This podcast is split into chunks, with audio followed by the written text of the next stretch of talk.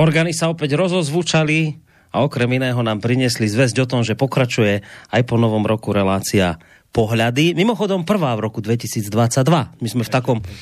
Poslucháčom všetko najlepšie do nového roka. Áno, ten človek, čo mi takto skočil do reči, Aby som potom na to nezabudol. evangelický farár a historik v jednej osobe Michal Zajden. A vyfučalo mi, čo som chcel povedať, ale isté to nebolo nič dôležité. Som rád, že ste tu opäť s nami. Dnes ste mali aj služby Božie ráno. No jasné, jasné, však uh, sviatok Veľký sviatok dnes. Krista pána je dokonca jeden z najstarších kresťanských sviatkov. Aj možno jeden z najvýznamnejších, či to nie? Tak už dneska je tak v úzadí samozrejme trošku tým uh, Vianociam a Veľkej noci a svetodušným sviatkom, ale, ale sú hodnoverné správy, že sa oslavoval v dobách, kedy o tom, že by via, boli nejaké Vianoce, sa ešte aj nechyrovalo. Mm-hmm. Aha, takže starší sviatok ako Vianoce.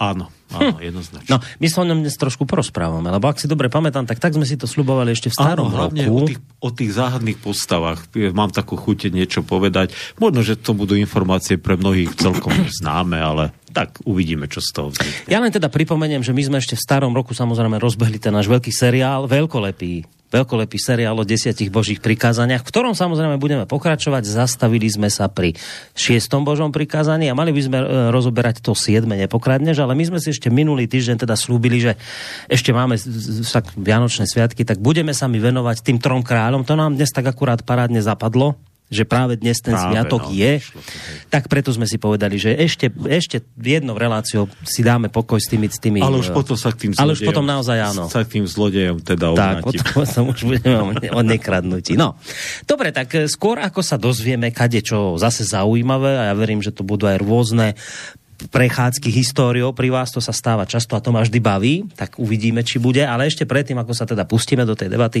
tak samozrejme dobrý večer aj vám, vážení poslucháči, ktorí nás opäť počúvate, ak budete mať chuť, môžete sa samozrejme zapojiť. Studio zavináč slobodnyvysielac.sk to je naša internetová, alebo teda mailová schránka. Môžete reagovať aj cez našu internetovú stránku, keď si kliknete na zelené tlačidlo otázka do štúdia a to, čo bolo aj v starom roku, platí aj v novom. Ak budete mať chuť, môžete nám aj zatelefonovať na číslo 048 381 0101. Máme Sviatok troch kráľov, tak logicky ideme sa trošku tejto téme povenovať. Tak čo, tí trá králi boli naozaj, neboli naozaj? Je to vymyslené, fiktívne? Čo je na tom pravdy? No, eh, je zaujímavé, že jediná správa o týchto, o tom, že prišli nejakí takíto ľudia z východu do eh, Palestíny v času, keď sa Ježiš narodil, je v Matúšovom evaníliu v druhej kapitole a tam sa píše, že to boli mágovia. Neviem, čo si predstavujete, pod, čo si teda ľudia predstavia pod slovom mág. Také dačo čarodejnícke, kúzelnícke. Presne Také volá čo, no? Oni boli čarodejníci. Hmm. Predstavte si, podľa všetkého to boli čarodejníci, ale to nikto, teda nemôžem to ani ja povedať, a to nikto nemôže povedať so 100% istotou, pretože celý ten príbeh e, návštevy týchto ľudí je proste jedno veľké tajomstvo. Je to úplne, úplne taký zvláštny, výnimočný príbeh, ktorý ako keby naozaj sa vymýka všetkým tým biblickým nejakým správam, postupom, proste e, aj, aj takým nejakým e, informáciám, ktoré v Biblii máme, že proste zrazu prídu nejakí mágovia. Naozaj to slovo teda v, greč, v tom greckom origináli je slovo mág, že to boli mágoj, teda mágovia, že je tam e, proste použité a že sa proste zjavili v Jeruzaleme na dvore kráľa Herodesa, ktorý teda bol takým poloautonómnym kráľom e, Izraela vtedy. A, a hovoria, že prišli sme sa pokloniť novému kráľovi, pretože sme videli jeho hviezdu u nás na východe.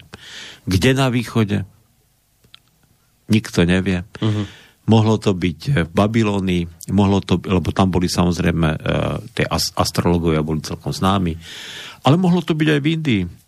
India bola, v Indii boli tiež vtedy e, celkom vyspelé teda civilizácie. Ako tí traja králi mohli byť Indovia. teda tí, ktorí uh-huh. prišli. Tí, ktorí uh-huh. prišli sa pokloniť Ježišovi.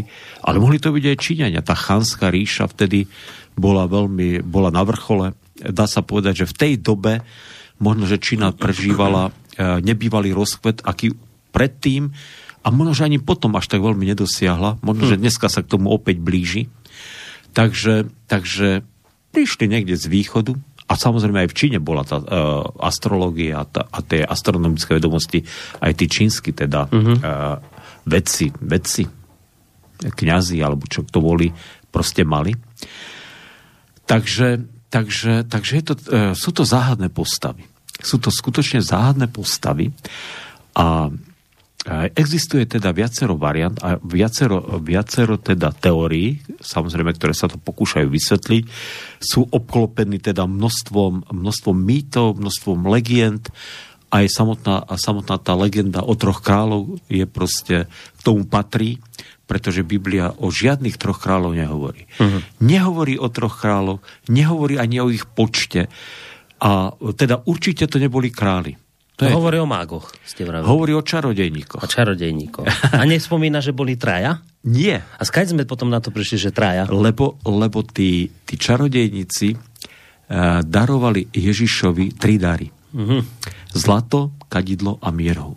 Takže z toho vzniklo, a to sú naozaj kráľovské dary, a uh, sú také, uh, také nepriame, nepriame náznaky, e, že tí, ktorí tu... E, zdá sa, že túto legendu o troch kráľov, teda najstaršia taká písomná zmienka, ktorá hovorí o tých, že to boli králi a že boli traja, je taký jeden arménsky dokument z, z 6. storočia, e, ktorý teda o tom hovorí, ako na to ale tí Armeni, tí arménsky kresťania teda, alebo tí arménsky mnísi na Kaukaze prišli, to teda nikto netuší, Dokonca existuje nejaký arabský dokument ešte spred moslimských čias, ktorý teda to potom nejako tiež opakuje. Mm. Takže, tamto, takže je to naozaj relatívne veľmi mladé. Viete, keď je niečo 6. storočie po Kristu, takže je to 600 rokov od narodenia Ježiša Krista. Ale oni sa teda, okrem tých troch darov, tak tí Arméni, tí arménsky mnísi, hovoria, e, odvolávajú sa na jeden zo žalmov biblických, a ten žalm je 72. A v tom 72. žalme on sa inak aj spieva, alebo v našej liturgii sa používa, evanelickej. Neviem, či aj iné cirkvy ho používajú, ale v našej evangelickej liturgii sa používa. E, môže ho farár spievať, keď chce, teda na tento deň.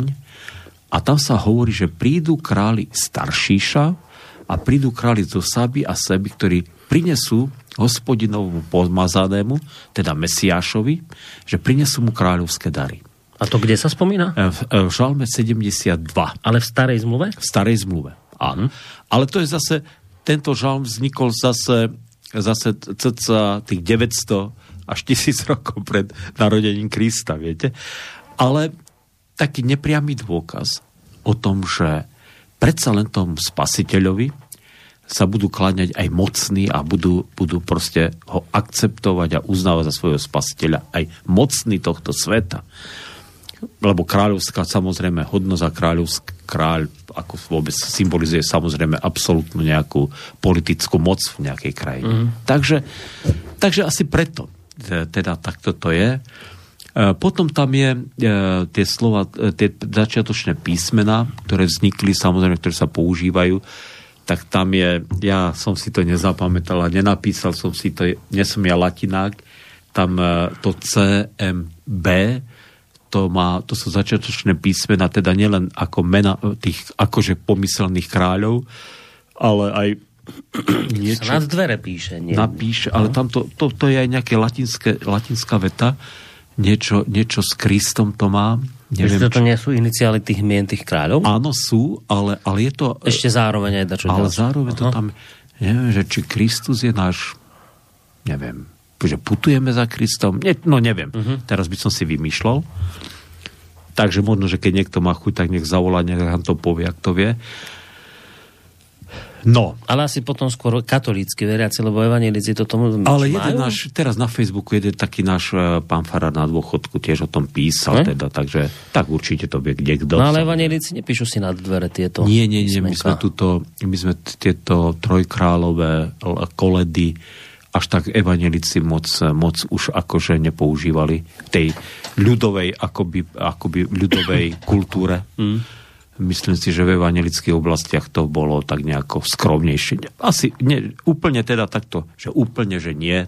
Samozrejme bolo čosi, ale ďaleko v menšej miere. Mm-hmm. Alebo ako v katolickej církvi. Alebo teda v tých katolických oblastiach, mm-hmm. ktoré teda ktoré teda sú na Slovensku. Tak, a stále v tom pokračujú, tam kriedou si to tam píšu na dvere. Hej, hej, hej, hej. Ono, pamätám si, že, že nám to tiež kto si raz núkal, tak som povedal, že to my evanelici si nepíšeme nejaké tieto veci na, na dvere. Hm. To je spojené s nejakým asi požehnaním potom, že, ktoré teda potom na tú domácnosť akoby prichádza a tak ďalej a tak ďalej. No, uh, oni, oni tie mýty, oni tie mýty proste vznikajú uh, preto, lebo, lebo uh, dotvárajú vlastne to, čo chýba v tej Biblii, viete? Samozrejme, naša fantázia, naša ľudská fantázia pracuje. My ľudia sme samozrejme e, tvoriví a, a chceme si veci prispôsobiť tak, aby boli pre nás priateľné, zrozumiteľné, aby boli pekné, aby boli milé. Takže, takže nakoniec, nakoniec tento sviatok dostal takýto ten ľudový rozmer, e, na ktorý sa mnohí tešia podľa mňa. No. E, a a keďže církev to nejakým spôsobom, tá stredoveká církev odobrila, tak samozrejme pre tých ľudí potom sa to spojilo aj s nejakým tým božím požehnaním, mm-hmm. pretože mm-hmm. nikdy tam samozrejme nevypadlo ani z tých legend, teda tam, kde, kde pôsobilo kresťanstvo, tak nikdy nevypadlo samozrejme to, že, že je to vlastne, že sa klaniame tomu pri, e, narodenému spasiteľovi. Tak to samozrejme tam stále teda nejako je možno, že aj v strede, alebo, alebo teda v tom príbehu to stále samozrejme zostalo. No. Ale eh, ja by som teda skúsil načrtnúť taký, eh, taký e, najpravdepodobnejší scenár historický, uh-huh. ktorý aspoň mne sa zdá, že, že, že vyzerá byť celkom taký priateľný uh-huh. a pre mňa priateľný.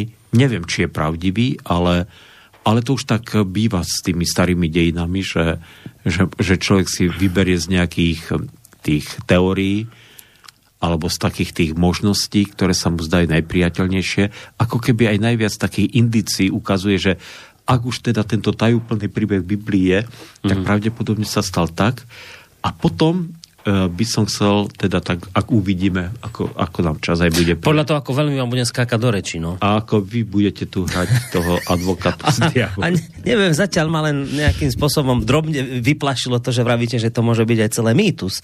Že to vôbec nemusí byť celé na nejakej pravdivej no, veci postavené. Príbeh o troch kráľov je mýtus.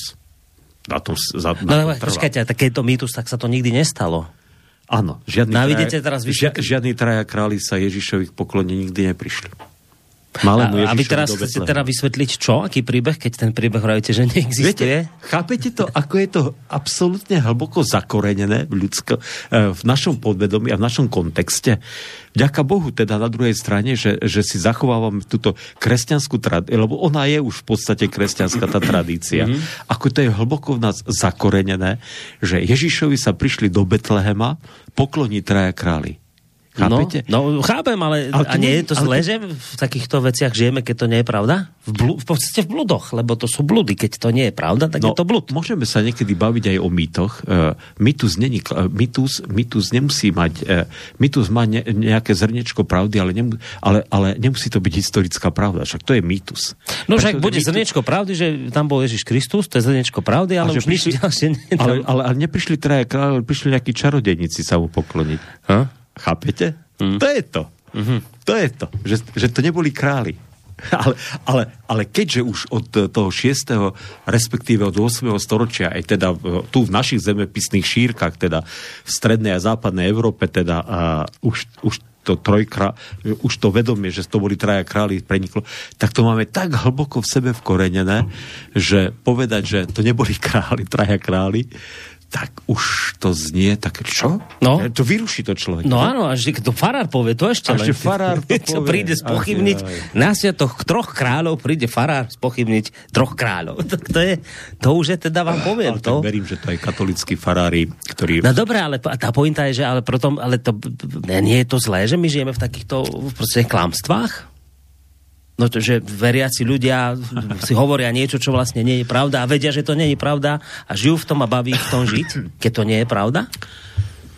Čo mám ja? Uh, viete, ako, ako bojovať s niečím? Uh, viete, to je presne ako, ako príbeh o Vianociach, keď sme si rozprávali. No, no, no, no, však presne. Že, že príbeh o Vianoc, že, že ten príbeh o tom, že Ježiš sa narodil 25.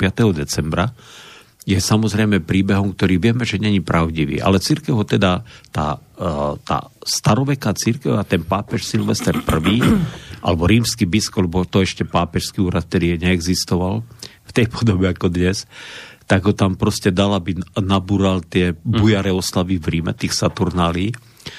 A, takže tam vymyslel, proste povedal, tak ktorý sa Kristus narodil. Mm. A toto je vlastne patrí aj, aj a, a vlastne, viete, okolo tých Vianoc a okolo tých Vianočného príbehu je potom aj tento príbeh, ktorý sa teda v tej ľudovej, e, ľudovej e, kultúre stal teda príbehom troch kráľov.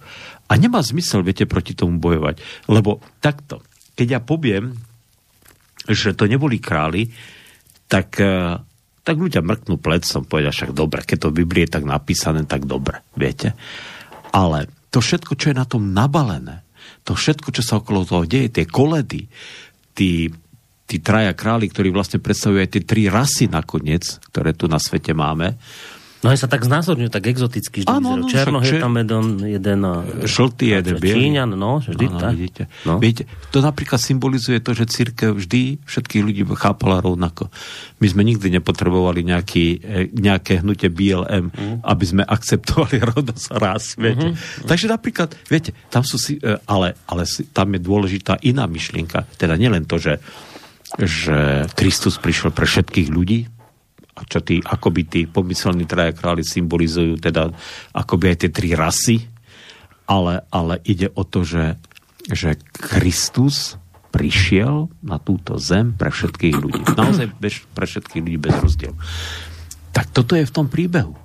No a, a toto je už iba to dotvorené. No a teraz ja sem teda skúsim... Ako to bolo naozaj, skúsite povedať. Skúsim povedať, že... Uh, lebo ten príbeh je naozaj tajúplný. Uh-huh a nevieme o tých ľuďoch vlastne nič. Iba to, že boli mágovia, že prišli e, odkiaľ si na východ od Palestíny, teda z územia, ktoré bolo na východ od Palestíny. A hľadali Ježiša na dvore kráľa Herodesa a potom on teda ich poslal e, na radu teda veľkňazov a znalcov písma, ktorí vedeli, že sa teda e, hovorí v Biblii, v starej zmluve, že Mesiáš sa má narodiť v Betléme, tak ich tam poslal. Keď v 6. storočí pred Kristom Babylončania v podstate rozvratili judské kráľovstvo a ho dobili, tak tú vrchnú vrstvu obyvateľstva, to znamená šlachtu, remeselníkov, kniazov, v podstate dneska by sme podali inteligenciu a, a takú tú hospodárskú elitu, tak odvliekli do Babylona a do, do babylonského zajatia. Tam sa píše, že tých deportácií bolo, bolo niekoľko. Tá prvá bola, že teda bolo to najprv 10 tisíc ľudí odišlo, potom o niekoľko rokov, a ešte Jeruzalem teda zostal stáť, potom to bolo niekoľko stovák a po dobití Jeruzalema to bolo zase neviem koľko tisíc ľudí. Myslím si, že by sa aj dalo nájsť v Biblii aj nejaké čísla. No a v podstate to, boli, to bola naozaj teda elita národa. A teraz e, e, to babylonské zajetie nebolo ako v Egypte pre tých Židov, že teda, že by tam vyrábali tehly a museli tam mm. otrockú prácu vykonávať pre, pre kráľa, teda, ktorý ich porazil. Ale oni ich usadili, dali im nejaké vymedzené oblasti, museli, síce museli pracovať, ale mohli tak nejako slobodne si vyberať svoje povolanie, museli platiť dane. Vieme, že ich potom aj vyberali spomedzi nich šikovných chlapcov, ktorých posielali do škôl a ktorí potom sa stávali úradníkmi. Čiže Babylončania nemali nejaké, e, nejaké národnostné alebo náboženské mm-hmm. predsudky. Mm. E, ich cieľom bolo v podstate túto, túto hornú vrstvu týchto podmanených národov v podstate asimilovať a využiť teda ich schopnosti, ich nadanie a čo ja viem, mm-hmm. a ich poznatky pre svoj prospech. Takže, takže Takže celkom šikovná politika to bola z ich strany. No a to spôsobilo, že tí Židia sa tam e, usadili a cítili sa tam e, v celku dobre a keď dostali, keď potom Peržania porazili e, Babylon a obsadili pir, e, perský král Kýros, keď rozvrátil Babylon a dal Židom možnosť vrátiť sa naspäť do Jeruzalema, do Judska, tak sa vrátilo 42 tisíc ľudí. 100% sa nevrátili všetci. Hmm. Poslední, poslední Židia z Mezopotámie, teda z územia, kde bol Babylon, odišli e, teda z dnešného Iraku odišli, až keď vypukol uh, izraelsko-arabský konflikt, že v tých 50 rokoch, 50-60 rokov poslední odišli. Ale oni tam tisíc ročia žili. A bola to veľmi prosperujúca a veľmi, veľmi bohatá komunita. Dokonca teda potom až e, neskôr, keď v samotnej Judei e, zase Rímania rozprášili, teda tam e, a znovu zdobili Jeruzalem, tak boli, boli e, roky a boli stáročia, kedy tá babylonská komunita bola významnejšia ako tá v Palestíne. A dokonca ten babylonský, on sa volal exilárcha, teda jeho titul tých vrchných alebo tých najvyšších predstaviteľov tej komunity, tak mali e, počas už moslimského kalifátu mali tak veľké postavenie, že že, kalif, že kalifovia ich častokrát pokladali za druhých najvýznamnejších e, mužov mm-hmm. vo svojej osmanskej ríši. Tak to, to je, to je naozaj veľmi, veľmi, veľmi pestré, pestré dejiny má táto komunita Židov v Babylonii. No, a samozrejme, že aj už v časoch teda Ježišových, dokonca ešte poviem, že sú dva Talmudy, Jeruzalemský a Babylonský, a ten Babylonský je aj väčší, a určite je aj taký intelektuálnejší. A to Talmud to je... Talmud to židovs... je výklad, židovský výklad starého zákona. Aha, Jednoducho starého. povedané. Aha aby som zase o tom, to by sa zase o tom dalo zase veľa Hej. rozprávať. No, takže... Také ako majú moslimové Korán, kresťania. Nie, nie, nie, nie? To je, uh, nie, hovorím o výklad. Talmud je výklad. Uh-huh. Uh, stará zmluva je teda Biblia, ale výklad. Uh-huh. Čiže to je to ako komentáre k Biblie, viete, keď sú, no. A teda, majú akú svoju Bibliu? Niečo? No starú zmluvu. To je ich Biblia. To je ich Biblia. Uh-huh. Stará zmluva je ich Biblia. Uh-huh. A k tejto svojej starému zákonu je výklad, sú, sú dva také akoby veľmi dôležité výklady. Je ich aj viacej, ale jeden je jeruzalemský druhý je babylonský. Uh-huh. Tie vznikli teda v tom prvom tisícročí a ten babylonský je ja, bohatší, pesr. Vidie, že, že, že, tí, že tí rabini, ktorí žili v tej dobe, keď vznikali tie Talmudy v Babylone, v Babylone na území Babylona, alebo Mezopotámie, tak mali, mali väčšiu slobodu, väčšie vzdelanie a, mm. a väčšie možnosti. No, takže no. tak. No, ale v času Krista teda tam tá komunita bola, prosperovala a keďže boli, keďže bola Babylon, uh, Babylončania boli známi astrologovia, tam naozaj tá astrologia sa dostala na veľmi vysokú úroveň. Astrológia teda znamená výklad alebo predpovedanie budúcnosti z hviezd. E, v starom zákone, v Mojžišovom zákone je to zakázané. Astrologov nestrpíš medzi, e, teda, medzi sebou. Mm. Ale vie sa, že, že v tom Babylonii stal opak, že tam že ich to pokúšal, to babylonské, oni, oni to vzdelanie, ktoré tam bolo v tej Mezopotámii, a ktoré už vtedy malo už, už pomaly 3000 rokov staré, tá civilizácia však od, od času bola stará a bohatá a veľmi, veľmi na vysokej úrovni, tak samozrejme mnohí Židia tieto vedomosti mali a mnohí teda e, sa, e, zdá sa, že sa aj tou astrológiou začali zapodievať mm-hmm. a tá astrológia v Babylonii bola spojená s čarodejníctvom, teda s mágiou. Uh-huh. To znamená, že, že už to nebolo, oni už asi, oni sa už naozaj, e, boli také tie prúdy e, medzi Židmi, ktoré sa odchylovali od toho zákona a e, ortodoxní Židia ich veľmi neakceptovali. Tí pravoverní Židia teda s nimi nechceli mať nič spoločné uh-huh. a e, tých židovských siekt bolo v tej dobe možno viac ako dneska kresťanských církví. Teda bolo rôzne tie sekty, rôzne tie smery. Ale čo je, viete, zaujímavé, že ten král Herodes, ktorého my samozrejme máme práve vďaka tomu, že potom nechal povražiť tie deti v Betleheme, zafixovaného ako, ako barbarského, krutého tyrana teda, tak tento král Herodes a, v skutočnosti bol veľmi liberálny. bol veľmi liberálny, ale nie k obyvateľstvu, ktoré žilo v Izraeli teda. Uh-huh. On naozaj voči tým e, Židom v Izraeli, teda tej Judei, v Samarii a v Galilei v tej dobe, e, sa choval veľmi tyransky. A to preto, lebo oni ho, on vedel, že ho akceptujú iba s veľkou nevôľou ako kráľa. Herodes totiž to nebol 100% žid, mal tam primiešanú, primiešanú krv idumejcov, teda starých edomčanov a samozrejme stal sa kráľom z vôle Ríma, uh-huh. teda rímskeho cisára Augusta a oni ho až tak veľmi neakceptovali. Museli ho akceptovať a Herodes to vedel a určite trpel nejakou psychickou poruchou, tak to by psychiatri vedeli povedať, že vždy, keď mu niekto ohrozoval, uh-huh. nejakú paranoju musel mať, tak e, nechal, za, e, nechal všetkých potenciálnych uh, tých ľudí, ktorí ho ohrozovali jeho moc a postavenie, stačilo, že mal iba fixnú ideu, že takí, uh-huh. človek, takí ľudia sú, nechali ich zabiť. Dokonca aj vlastných synov niektorých zač, kvôli tomu nechal zabiť. Uh-huh. Takto. Takže v tomto bol tyran.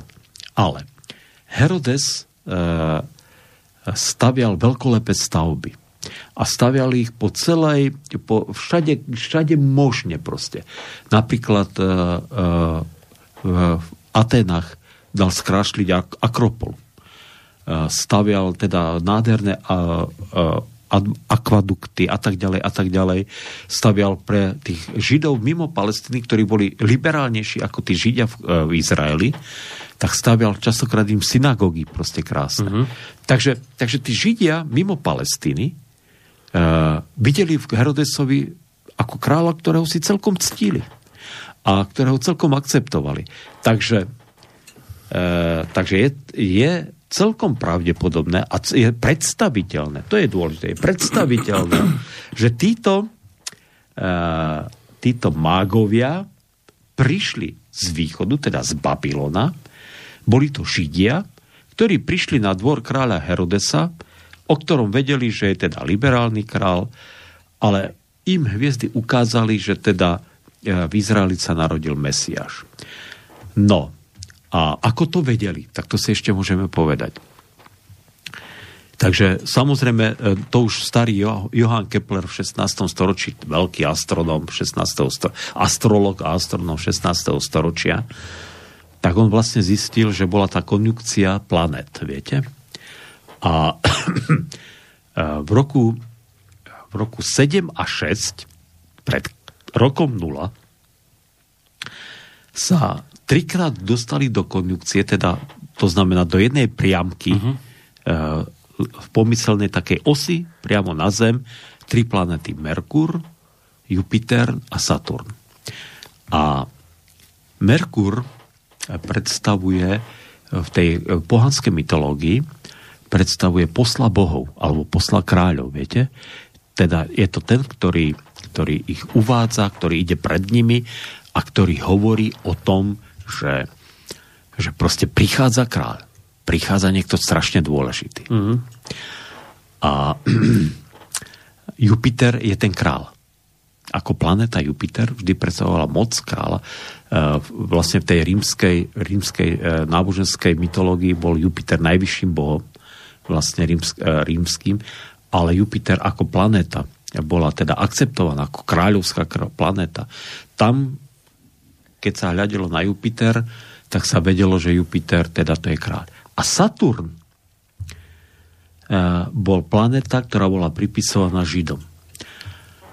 Sice Saturn teda bol tiež rímsky boh, ale, ale v skutočnosti e, pre ľudí v starom Oriente Saturn bol planeta, ktorá bola zo, dokonca súvisela veľmi úzko so sobotou, so šabatom proste. Mm. Takže, takže vlastne títo, títo čarodejníci, títo mágovia si hovorili, pozor, v jednej línii sú tri planéty. Merkur, ktorý hovorí o tom, ktorý teda hovorí o tom, že prichádza nejaký král. Potom Jupiter, teda ten král naozaj prichádza. A je tam Saturn, Čiže židovská hviezda. Takže pozor, ten král prichádza a, a príde a bude v Izraeli ten král. Uh-huh. Takže to je ten dôvod, prečo sa títo, títo ľudia zo, e, zobrali Aha. a vyštartovali proste. A keďže, sa tá, keďže tá, k tej konjunkcii prišlo trikrát v priebehu vlastne jedného roka, tak uh, oni tu najprv to videli prvýkrát, tak sa zobrali, potom išli, videli to druhýkrát a, uh, a potom to teda videli tretíkrát, túto istú hviezdu, túto istú konjunkciu, teda týchto troch planét. A to, ja, viete, to je, to je veľmi zaujímavé, viete, že, že, že a mne sa táto, teda, teda táto teória zdá najpravdepodobnejšia. Uh-huh. Ona mohla byť, mohlo to byť úplne inak, samozrejme. Hej. Mohli to byť nakoniec Číňania, mohli tam, mohla tam byť nejaká kometa, viete. Mohlo to byť aj tak. Uh-huh. Kometa, ktorá sa zja, príde raz za, za 5 miliónov rokov, čiže o nej nikto nevie. Takých uh-huh. komet je strašne veľa, samozrejme. Že sa občas zjaví nejaká kometa, ktoré potom bežnú dráhu vyrátajú na milióny rokov. No, takže to samozrejme všetko je možné. Ale toto, toto vyzerá byť veľmi pravdepodobné aj vzhľadom na to, že prišli na dvor kráľa Herodesa. Pretože e, ak to boli Židia, ktorí videli, ako král Herodes buduje tie rôzne stavby, vedeli, on napríklad veľkolepo predstával Jeruzalemský chrám. To proste bol tyran, ale ten chrám stával, predstával veľkolepo. To bola jedna z najkrajších stavieb v rímskom impériu, e, ten Jeruzalemský chrám. Vlastne a ten západný múr, múr nárekov, kde chodia Židia z celého sveta furt plakať a uplakávať mm. zničenie Jeruzalema. A tie obro, ja som tam bol, tie obrovské kvádre, ktoré sú tam, to on tam nechal privliesť, tento kráľ. No, takže, takže takáto zvláštna teória. A prídu k tomu kráľovi. Dobre, len som sa chcel spýtať jednu vec zemepisnú, aby sme vedeli. Dobre. Keď vieme o Babylónii, babylonskej čo, ríši? To, to, to sa bavíme Oblasti. o akej? O Iraku. Irak? O, o, alebo e, starý názov je Mezopotámia, čiže krajina medzi dvoma riekami Eufratom a Tigridom. To mm. sú mhm. dva, dva rieky, ktoré teda tam tečú a ktoré sú e, známe už teda e, aj zo staroveku, pretože však tam vznikla tá prvá civilizácia. Mm. Na juhu medzi tými dvoma riekmi vznikli však e, Sumeri, prvý národ, o ktorom vieme, že vedel písať a čítať, používal písmo. A celá tá civilizácia potom, teda tam bolo viacero tých civilizácií, potom bola akácká civilizácia, potom bola Bab- starobabylonská, potom bola staroasírska, potom bola znovu babylonská, potom znovu asírska, mm-hmm. potom to všetko Peržania zobrali. Ale tá civilizácia, tá kultúra, tam stále proste, ako ju starí Sumeri začali rozvíjať, tak ona v podstate existovala v podstate až do tých kristových čias. Uh-huh. Tá, tie vedomosti, tie znalosti tam zostali akože vždy. Uh-huh. V, tej dobe, v tej dobe vlastne to územie už patrilo pod Perskú ríšu. Uh-huh. No. Dobre, čiže Irak. Tam, keby sme si to vedeli zemepisne to predstaviť, tak tam, kde je teraz Irak, tak tam to Babylonská. Kde si od, od okolia, vlastne Babylon, starý Babylon uh, je, bol nedaleko dnešného Iraku. Uh-huh. Ja, teda Iraku, Bagdadu. Bagdadu.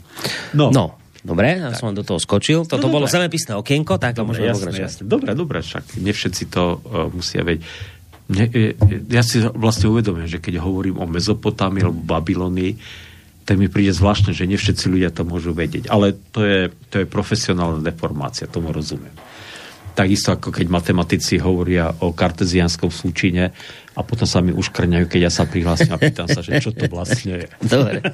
Ja by som sa hlásil spolu s vami. No, no. no dobre. Takže, takže to je... E, no a ten král Herodes, teda z toho vyplýva, že bolo prirodzené, že tam prišli do Jeruzalema, k nemu, na jeho trón, e, teda na jeho dvor kráľovský a pýtajú sa, kde ten, kde ten narodený židovský král je? Videli sme jeho hviezdu, však ako? Tam. Mm-hmm. Nepustí. A konjunkcie nepustia, ani no. astrologia teda, hviezdy nepustia. Uh-huh.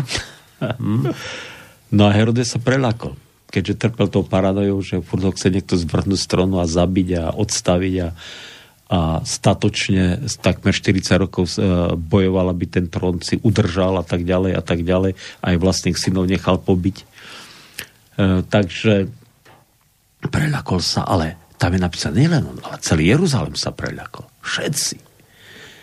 Všetci sa preľakli. Že čo, kto? A teraz, teraz si predstavte aj tých zákonníkov a tých kňazov židovských, oni tie písma poznali. v starej zmluve naozaj je písané, že príde Mesiáš, že príde Spasiteľ, že, že keď v tej plnosti času, že sa to udeje že sa to stane. To sú texty, ktoré proste oni vedeli. Ale zrazu, keď je, prídu nejakí čarodejníci z východu, im teda sa pýtajú, že kde to teda, kde ten človek je, že kde však by sa niekde musel narodiť alebo zjaviť. Oni asi ani presne nevedeli teda, že či to je nejaké dieťa, alebo či to už je nejaký hotový človek, ktorý mm-hmm. už proste, proste už tam nejako vystupuje. Tak sa všetci zľakli. A to, to je inak veľmi pekné na tom príbehu, že vlastne, vlastne im nabúrava eh, ten, ten ich príchod im nabúral ich stereotyp náboženský. A zabehané kolaje, viete, že, že zrazu oni síce hovorili o tom, že príde Mesia, dokonca ho aj očakávali, hovorili o tom, očakávali ho, hmm. ale ho vlastne až tak veľmi nechceli. Oni už mali, už, už mali svoje cestičky, mali svoj život a teraz, viete, Mesiáš to znamená, že kráľ by sa vzdal trónu, oni aby sa zdali svojich konvencií, aby sa zdali tých svojich, eh, tých svojich obrovských šeftov, mm-hmm. ktoré tam v chráme robili. Viete, pre, tých, pre tú verchušku, pre tých, tých horných, tú, tu high society nikdy není dobre, ne. keď príde niekto, kto povie, že spravíme tú zmenu a spravíme tú poriadok. Že hovoriť o zmene, o tom, že treba tú zmenu, high society bude rozprávať. Viete to ako v našom parlamentu. Treba zmenu, treba mm-hmm. niečo urobiť. Ale keď naozaj reálne začne hroziť, že tá zmena môže, teda, že ju konečne teda poďme urobiť, tak zrazu všetko snikne, pretože je to strašne, zrazu, zrazu sa ukáže, že je to veľmi komplikované, mm. že to sa tak nedá a že to vlastne ešte, ešte musíme, ja neviem čo, viete, mm. to je, tak toto sa udialo v tom Jeruzaleme, keď títo ľudia prišli. Tak proste vy vravíte, že takíto astrológovia v podstate vyplašili celý Jeruzalém, lebo im to tak vyšlo, ak, ak som to správne pochopil, oni proste sledovali tie hviezdy, však mali tú svoju náuku, Teraz, no čo toto? Merkur sa dal dokopy s Jupiterom a so Saturnom, to je jasné. No. To znamená, že Merkur, ten, čo víta kráľov a tam Saturn židovský, bum, už to vyšlo, ideme. A teraz, že s týmto tam prišli tým Herodesom. Oni prišli na istotu. Oni prišli na istotu, proste. A to si povieme po piesni, že no dobre. čo z toho vyplýva. Ja, tak budeme pokračovať. Ja som vedel, že to bude dnes historické. To ma baví, to je super. Isté aj poslucháčov. Ale dáme si, keď, máme o troch kráľoch, tak vrajte, tak ostali nám to teda také tie naše mýty a tieto, ale netreba to rušiť, je to milé. Dobre dobré veci sa na to nabalili, vravíte. Tak máme troch kráľov, máme koledy kadejaké, tak si zahráme. Tak ako to dnes ľudia vnímajú, dnes si takéto spievajú a nikomu to nevadí, je to super. No, tak nebude to síce po slovensky, ale v češtine, ale to milé.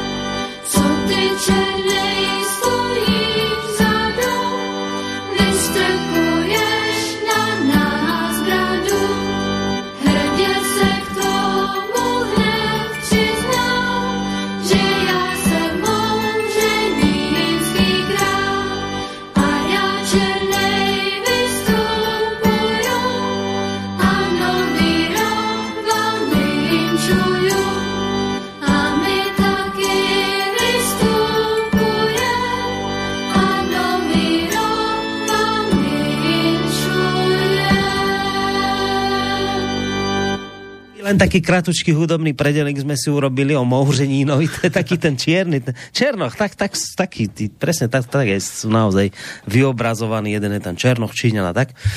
No zaujímavé veci sa tu dozvedáme.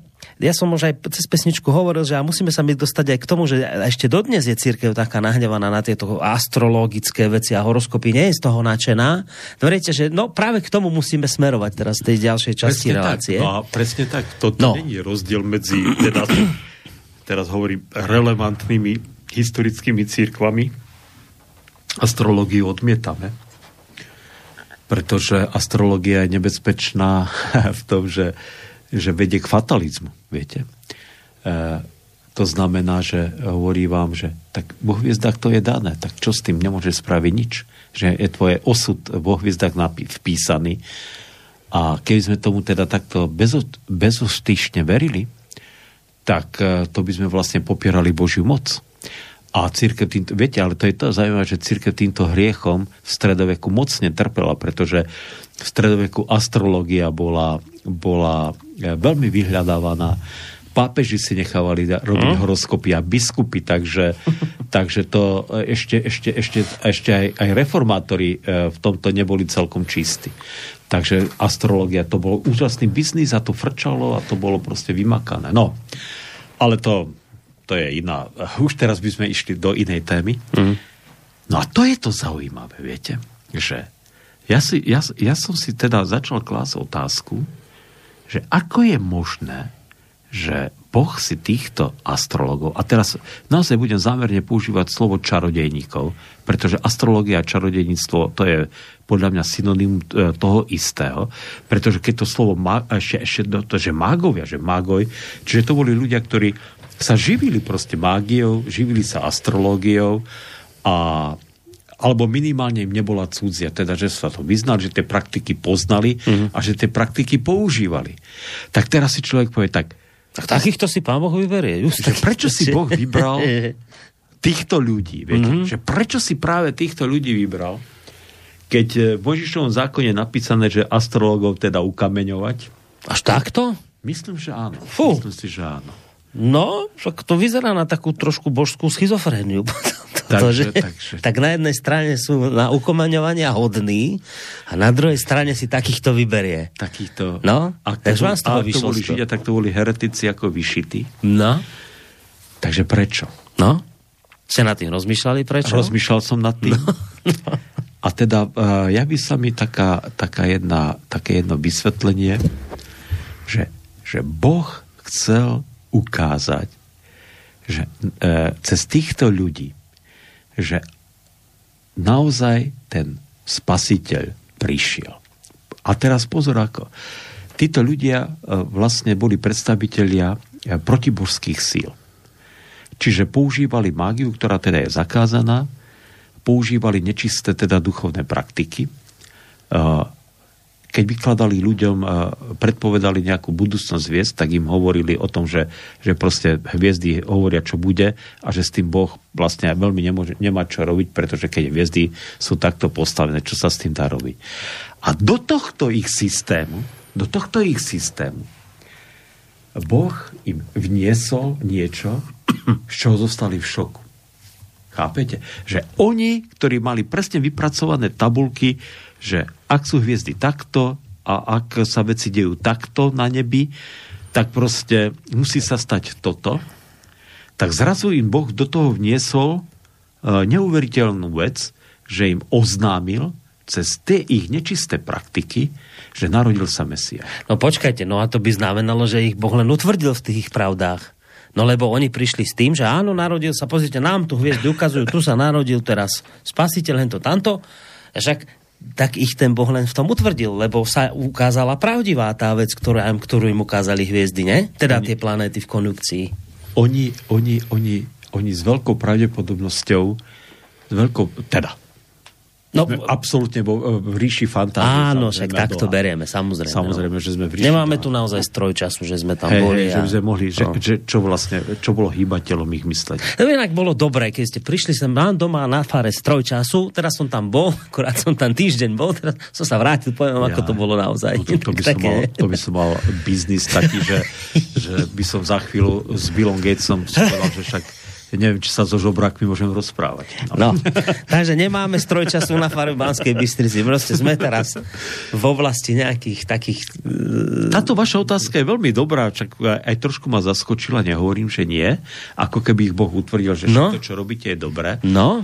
Ale, ale viete, problém je, problém je v tom, že, že oni nečakali, že niečo také sa udeje v živote že, že takto sa hviezdy nejako postavia a že im ukážu, že sa tu deje niečo, čo je úplne na zásah nejakého Boha, ktorý proste im oznamuje nejakú informáciu, o ktorú oni možno ani nestali, v biznis, ich biznis pláne neznamenala nič, a, ale, ale bolo to tak silné svedectvo, ktoré prehovorilo do ich života a ktoré vlastne úplne rozvrátilo ich doterajší život. Lebo to muselo byť strašne silné, viete? Keď oni sa vzdvihli, nasadli na tie, asi na ťavy, no však to môže byť, že na ťavy, čo ja viem, mohli byť dosť bohatí, aby chodili na somároch alebo koňoch, tak išli na ťavách, a možno, že na koňoch, to je jedno. A, a zanechali a aspoň na nejaký čas ten svoj biznis a išli. Pretože to otriaslo nimi to, čo, to, čo videli. To muselo byť, to muselo byť niečo, proste ako, ako keď sa vám zrazu svetlo proste zjaví a, a proste vy pochopíte, že veci sú zrazu úplne inak a že zrazu je dôležité niečo úplne iné, ako, ste vy do, e, ako je ten svet, v ktorom ste doteraz žili. Že úplne iný svet sa im zjavil pred očami. Toto, toto je teda, ale to je samozrejme opäť môj konštrukt, no. ktorý ja hovorím, že, že sa stal v ich živote. Lebo čo vás pohne k tomu, že sa zoberete a idete z vlastnej krajiny a hľadáte nejakého narodeného kráľa? No, nakoniec, nakoniec, prečo mali ísť, aj keď by boli to Židia, hľadať nejakého kráľa? No tak narodil sa, no však dobre, a čo my s tým? Ale niečo sa, niečo sa ich pohlo, že cítili, že musia ísť a musia sa tomu kráľovi pokloniť. Že musia ho nájsť a musia sa mu pokloniť. Teda, že ho musia akceptovať a prijať za svojho kráľa ja keby som bol jeden z tých troch kráľov, tak ja by som sa naozaj utvrdil len v tom, že vidíte, hviezdy neklamú, pán Boh nám dal teraz dôkaz. Že to naše učenie, ktoré my robíme, má naozaj niečo do seba.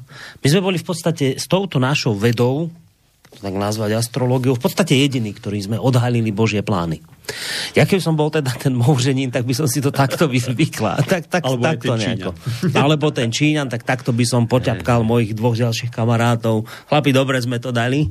Nikto tam v tom Betleheme ani netušil. Pozrite, naša veda, my sme im to tam ukázali. Tak ďaká ti, Pane Bože, že si nám... No, Hej, je tak možné, to... že ten výsledok bol nakoniec tento. že si, keď odchádzali teda preč, vyhli sa Herodesovi, lebo im Boh, teda aniel im prikázal, že k Herodesovi sa nemajú vraciať. Je to možné? Ono ešte potom sa aj ešte príbeh aj pokračuje ďalej, že ako oni odišli a toto, bo to som nevedel. Ja som si, že ten príbeh sa len končí pri, v tom, že prišli, doniesli dary a už ďalej o, troch kráľoch nie, nie je končí nič. Sa, tam ešte jeden verš, ktorý hovorí, že aniel pánov sa im zjavil vo sne a povedal im, aby sa nevracali späť k mhm. Herodesovi. Mm-hmm. A tak sa vrátili do svojej krajiny inou cestou. Uh-huh. A tým príbeh končí. Tým príbeh končí uh-huh. o, tý, o, týchto, o týchto čarodejníkoch v Biblii. A potom Herodes čakal, čakal a keď sa ich nedočkal, poslal vojakov a podľa toho, čo mu o ním porozprávali predtým, keď boli u ňo, tak pre tu nechal pobiť všetky deti od dvoch rokov dole. Aby zabil aj mes, aj, aby zabil toho nového kráľa. No. Ale viete, mne sa páči, že, že, že sa snažíte tú moju verziu akože takto spochybniť a oslabiť, ale, ale napriek tomu si myslím, že to je jeden, jeden z takých priamých dôkazov toho, že Boh môže si použiť aj ľudí, ktorí používajú nečisté praktiky k tomu, aby zatriasol ich sebavedomím, ale to je, to je jedna vec, ale druhá, ale tá dôležitejšia vec je, aby ukázal, že ten spasiteľ sveta je tu pre všetkých ľudí bez rozdielu. Že teda není pre Židov, že teda je, samozrejme má tie korene a ten základ teda je jeho samozrejme biologické a tak ďalej, je, je v izraelskom národe, ale že je tu pre celý svet. A že, a že títo traja, alebo hm, traja, títo, títo lebo není ten počet tam povedaný, títo predstaviteľia vrcholnej vedy vtedajšej, tak proste zostúpili z toho piedestálu prišli tam, dokonca prišli až do tej maštaly, prišli do toho neuveriteľného prostredia, kde a žiaden král nemal byť nikdy a tam teda sa mu klaňali, dali mu tie dary. Takže, takže a prijali, prijali, keď sa mu klaňali, tak to znamená, že ho prijali za spasiteľa. Takže opäť to je už samozrejme iba ako všetko skoro v tomto príbehu konštrukt, na ktorý môžete iba navaliť mm. na tento príbeh, je, že že prví ľudia na svete, ktorí prijali Ježiša ako spasiteľa, boli najprv tí betlehemskí pastieri a potom títo, títo čarodejníci, kde si z východu. A možno, že to bolo naopak to poradie, lebo to mm. celkom není jasné, že kto tam bol skôr. Ale možno, že tí pastieri asi tam boli skôr, no, povedzme. Takže to je jedno. Čiže chudobný krajiny, chudobný Izraela, teda taký naozaj taká tá nižšia sociálna vrstva a tí najmudrejší ľudia proste povedzme z tej, z tej Mezopotámie alebo z Indie alebo z Číny toho vie, odkiaľ prišli. Čiže, čiže úžasný príbeh. Úžasný príbeh, ktorý, ktorého vlastne tým posolstvom je a zostáva a to posolstvo, že Boh sa zjavil tomuto svetu a že Boh si môže použiť kohokoľvek, mm-hmm akékoľvek prostriedky, cez akékoľvek praktiky teda ľudí, že, že môže, môže proste uh, ľuďom dať tú informáciu, že ten spasiteľ je tu a že je dôležitý, že je tu pre nás a že na tomto že je tu ten spasiteľ, ten Ježiš je pre nás sa vôbec nič nezmení. No, dobre, však to je Dobre, že tento príbeh má svoje rácio, to je, mne sa to páči, že takto by to naozaj mohlo asi aj byť, ale a teda v tomto vašom takto príbehu, ktorý vy vravíte, že by vám tak znel asi tak najdôveryhodnejšie, to je tak, že e, oni sa s tým Ježišom stretli, reálne myslíte? Že tam do tej maštalky prišli? V Biblii je napísané, že nakoniec prišli tam. Uh-huh. Že prišli do Betlehema, našli to dieťatko v tej maštali, pretože hviezda sa opäť zjavila No a ak to bola tá tretia konjunkcia, teda tých troch planet, tak to bolo vo februári v roku 6 pred rokom 0. E, tie planety boli e, v znamení rýb, čiže e, pretože, pretože to znamenie rýb je vlastne, myslím, od e, nejakého 20. februára alebo 19. februára do 20. marca. Takže, takže, takže to je jedna z tých teórií, ktorá hovorí, že Ježiš sa mohol narodiť teda zhruba uh, uh-huh. vo februári, na prelome februára, marca v uh-huh. roku 6 pred rokom 0. No.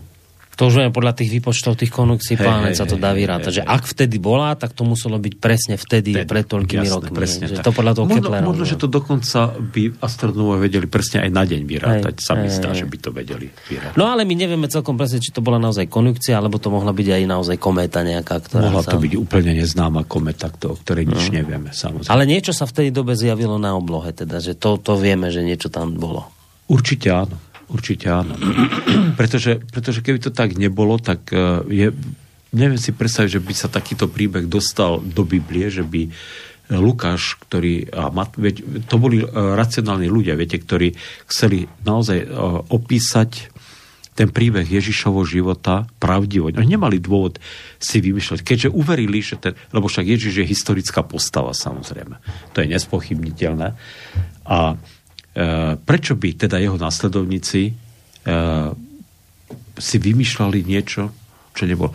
Že by tam chceli si vymyslieť niečo také ako, aby také kudrlinky, aby tak nejako ten je príbeh jeho narodenia, mm. tak nejako že aké to bolo zázračné, aké to bolo, aké to bolo úžasné, aké to bolo veľkolepé, jedinečné.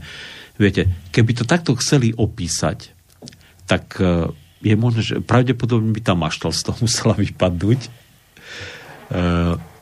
pravdepodobne uh, je možné, že aj Jozef by z toho vypadol vôbec, ako, že čo tam ten človek, ako muž Márie teda. A to podozrenie, že Ježiš bol v podstate nemanželské dieťa, alebo to tiež tam je, viete, stále. No je, no. Ako keď, keď človek racionálne rozmýšľa, tak si povie, tak bol nemanželské dieťa. Vlastne. No. Či už Jozefovo, alebo niekoho iného, to je druhá vec. Hm. Takže, viete, E, ten príbeh by urobili tak, aby tam... Bol by taký pútavejší, skrátka. No, nielen pútavejší, on je pútavý, však ten príbeh je pútavý, Ježišovho narodenia, ale takéto veci, ktoré by ohrozovali to jeho mesias, tu jeho veľkoleposť, tu, jeho, tu ten jeho božský pôvod, mm-hmm. tak mhm. asi by tam neboli. Veď. Ale oni tam sú. Takže, takže to, je, to je dôkaz toho, pre mňa teda, samozrejme mm-hmm. pre mňa, je to dôkaz toho, že ten, že ten príbeh opísali tak, ako ho počuli od určitých svetkov. Tak ani Matúš, ani Lukáš tam neboli. Oni dvaja teda opisujú to Ježišovo narodenie, každý zo svojho pohľadu. Tak, eh, tak eh, by to neopísali tak. No. Hm. A ešte som sa chcel spýtať na tie dary, o ktoré sa spomínajú, že tá mirha, to, čo ste tu tie oleje. Zlato, kadidlo a mirha. No, no, no, tak to si ako vysvetľujete, že to naozaj priniesli? Že, alebo to zase bude niečo skôr, čo že teda symbolické? obetovali tie dary, eh, zlato, kadidlo a mirhu, vlastne, vlastne eh, samozrejme sú to eh, strašne cenné veci Zlato však to vieme, no. samo o sebe. To kadidlo, to kadidlo a míra sa používali teda pri bohoslužbách alebo pri rituáloch všelijakých náboženských a nielen teda v židovskom, ale samozrejme aj v tých pohanských rituáloch. A boli to vlastne uh, oni sa pália, viete, to, to kadidlo a míra sa pália, to, z toho vzniká nejaký vzácny teda uh, tým, ktorý teda je veľmi, veľmi ako v tých kultoch žiadaný a používaný a, a boli to veľmi drahé veci vtedy. Boli to veľmi drahé veci. Takže, takže, takže boli to naozaj kráľovské dary. Čiže toto môže byť že pravdivo opísané, že toto priniesli. Že toto by... Biblia hovorí o tom, že áno, že o tých daroch píše, že teda boli boli tri a boli to tieto dary. No, no a kadidlo to má ešte dodnes katolícky veriaci a evanilici to prečo nemajú? Keď toto teda bolo takto aj opísané. No, to smrdí a čo, nezasmradíme si Pardon, nechcem teda urážať teraz nikoho. E, čo ja viem, tak nepotrebujeme to k svojej viere. No. Nepotrebujeme... E, Keď vravíte, že to bolo také vzácne. Viete čo, viete čo tak, ono, ono zdá sa, že s, to, s tým kadidlom a mírhou uh, viete, že teraz že je taký teraz naozaj hovorím ako taký luteránsky cynik možno pre mm. našich katolických a pravoslavných priateľov, že, že je spojený s takým pavlovským reflexom. Viete, že keď to od detstva v tom kostole je pri, eh, pri tom nejakom mm-hmm. bode tej liturgie teda, uh, alebo omše sa používa, mm-hmm. tak potom je to spojené s, to, mm-hmm. s tým, že, že vám to sprítomní tú prítomnosť Boha alebo nejakého očisťovania samozrejme, alebo už neviem presne na čo, v akom v akej fáze teda tých bohoslúžieb sa to používa, týchto mm. církví. Takže to pre týchto ľudí má samozrejme svoj zmysel a ja im to samozrejme nechcem brať a, a rozumiem tomu, že, že z tohto hľadiska je to e, pre nich dôležité. No. Pre nás evanelikov, keďže to nepoužívame, a vôbec protestanti to nepoužívame, mm. tieto veci, tak uh, to potom vlastne nám akože, akože to neriešime. No, viete, Hej. Že... No, dobre. Nevadí. Nie je to v Novej zlome, že sa to, že sa to potom nejak ďalej... Že keď vravíte, že to boli také vzácne dary a že sa to ďalej používalo, tak nie je to tam... Samotná, samotné tie veci sú samozrejme vzácne. Viete, že keby ste obchodovali s kadidlom alebo mírhov a nehovoriť o zlate, tak samozrejme, keby ste, hmm. mohli by ste byť celkom dobrý, úspešný obchodník. Určite odbyt to má, takže či to bolo to, hlavne to kadidlo, lebo tam sa všelijaké ingrediencie pridávajú. Ja som to teda nikdy nejako neskúmal alebo sa mm. tým nejako nezaobedneval. Určite sú rôzne druhy kadidla, vzácnejšie, menej vzácnejšie. Podľa toho, čo tam je, samozrejme. No. Dobre. Áno? Dobre. Dobre, tak povedzme, že... Možno, že v tejto dobe také hektickej takéto rozprávanie trojkráľové, nie? Prečo? Dobre, ale dobre, však ja si myslím, že treba naozaj tie veci tak nejako ako keby skúsiť nalovo pochopiť naozaj nedržať sa len stý, striktne niečoho, čo je niekde, že, že to, to boli traja králi a prišli a, a, a, a toto len. Tak však je dobre sa nad tým zamyslieť, porozmýšľať. Toto, čo ste tu dnes prezentovali, má svoje rácio, má to svoju logiku, mohlo to kľudne tak byť. Tak zaujímavý príbeh, podľa mňa. No. Hmm. Tak. A ešte je v tom aj ten veľký kus toho, čo ste nakoniec potom za tým povedali. To je to gro toho celého, keď vravíte, že pán Boh aj cez takýchto ľudí a práve si potom vybere takýchto ľudí, aby cez nich ukázal. Hej, že... Hey, ten príbeh je nakoniec celý, e, ten príbeh zjavenia Krista pána, viete. To slovo, vidíte, to je taký, možno taká možno bodka, že to zjavenie Boha je, e, je vlastne veľmi, e, je tam rozhodujúce. Že Boh sa zjavuje tomuto svetu a vždy sa mu zjavuje e, preto, aby, aby z, buď mu dal život, alebo zmenil jeho život k lepšiemu. No. Takže preto my veríme aj, aj tú trojicu, že veríme teda, že Boh stvoril tento svet a že teda potom prišiel v Kristovi ako záchranca, teda to je vlastne, o tom je tento príbeh. A potom samozrejme poslal Ducha Svetého, ktorý nás vedie k tomu, aby sme tú spásu prijali a akceptovali, aby sme sa polepšili a zmenili. Čiže to zjavenie Krista pána tým múdrcom, alebo kráľom, alebo čarodejníkom, alebo teda tým mm-hmm. cudzincom v podstate, je o tom, že, že Boh prišiel a ponúkol a ponúka spásu všetkým nám. Takže to je vlastne, to je vlastne tá hlavná myšlienka, tá, tá hlavná idea teda uh, celého tohto dnešného príbehu a celého tohto dnešného sviatku. A preto aj církev uh, tento sviatok teda uh, považovala za dôležitý, a je a dokonca dôležitejšie ako samotné Vianoce. Hej, to ste vraj, že, že Kristus, starší, že, no. že prišiel spasiteľ pre tento svet, to je dôležitejšia správa ako to, že sa narodil ako malé bábetko niekde hmm. v Betleheme. No, tak už tu padlo slovo o bodke záverečné, ale ten, tú bodku dá ešte naša poslucháčka Editka, stabilná to poslucháčka, ktorá píše, milí priatelia, ja na začiatku nového roka vám prajem pevné zdravie, veľa radosti a chuti do práce na ďalších pokračovaniach pohľadov. PS, malá poznámka k dnešnému sviatočnému dňu. V niektorých kresťanských cirkvách 6. januára e, pripomínajú okrem sviatku zjavenia Krista pána mudrcom aj krst Ježiša Krista v rieke Jordán a udalosti na svadbe v Káne Galilejskej, kde pán Ježiš urobil prvý zázrak premeny vody na víno. Pravoslavní veriaci dnes zase majú podľa gregoriánskeho kalendára štedrý večer a zajtra roždestvo, sviatok narodenia pána. Katolícky veriaci si nad dvere píšu mená GMB, čo sú mená údajných kráľov Gašpar, Melichar a Baltazár. Tak ešte takéto dovysvetlenie priletelo. No dobre, o tej svadbe Káne Galilejskej, že sa dneska pripomína o tom krse Ježišovi, čo sa pripomína 6. januára, tak ďakujem, Editka, to som naozaj nevedel. Nie? To ste nevedeli? Ja som to tiež nevedel, ale že ste to nevedeli, vy to ma prekvapilo. Nie? Nie?